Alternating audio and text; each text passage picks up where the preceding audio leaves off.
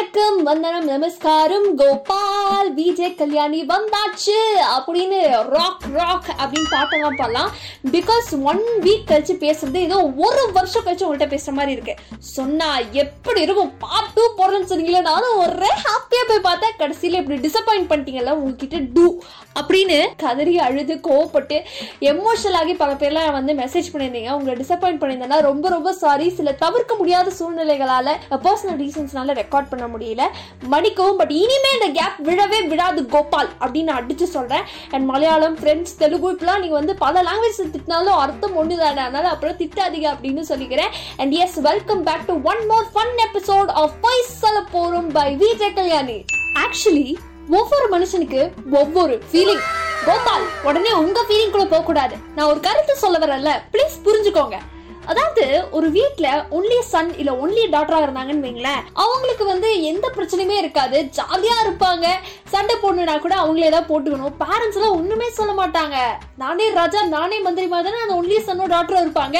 அப்படின்னு வெளில சொல்லுவாங்க. இதே நம்மளுக்கு ஒரு சிப்ளிங் இருந்துட்டாங்க அப்படின்னா அண்டர்ஸ்டாண்டிங்காக இருப்பாங்க.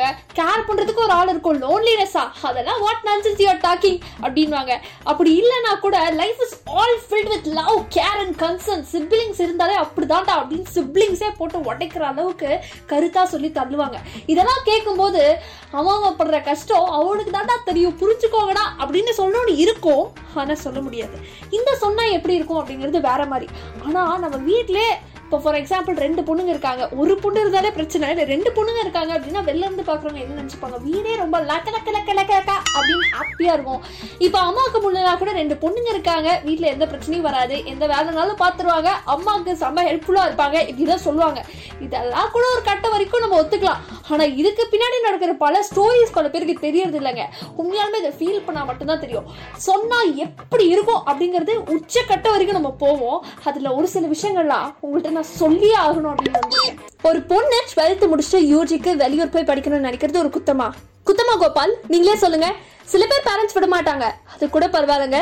வீட்லயே நம்ம கஷ்டப்பட்டு ஓகே பண்ணாலும் நம்மளோட ஃப்ரெண்ட்ஸோட அப்பா அம்மா கிளாஸ்மேட்ஸோட தாத்தா பாட்டி அங்கிள் ஆண்டி பெரியமா எல்லாரும் நம்மளுக்கு எப்போ காமிக்காத பாசம் அப்ப காமிப்பாங்க பாருங்க.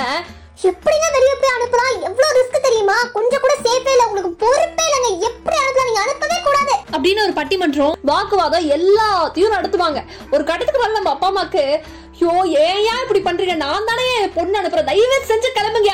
அப்படின்னு இருக்கும். ஆனா அந்த சொன்னா எப்படி இருக்கும் அப்படிங்கிற ஃபீலை கம்மி பண்ணிட்டு ஓ அப்படியாங்க சரிங்க சரிங்க நான் பாத்துக்கிறேன் அப்படின்னு மழுப்பிட்டு போயிடுவாங்க.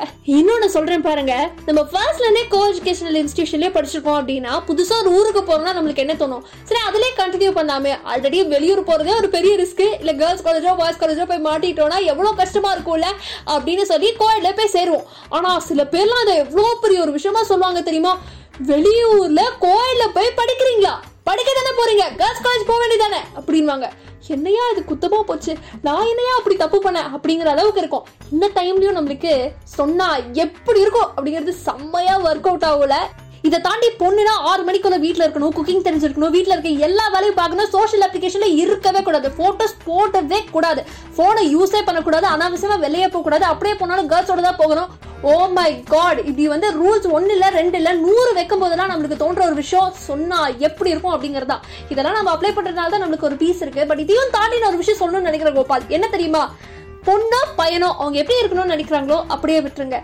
Sky is the limit and they will definitely know their limits so அதனால ப்ளீஸ் லெட் தம் ஃப்ரீ கடைசியில் சும்மா ஜாலி பாட்காஸ்ட் மாதிரியும் ஒரு கருத்தை சொல்ல விட்டீங்களே. இருக்கட்டும் அடுத்த வாரம் சும்மா ஜாலியாக வந்து உங்களை சந்திக்கிறேன். அன்ஸ்லா see you next time this is me Vijay Kalani signing off stay happy stay safe stay healthy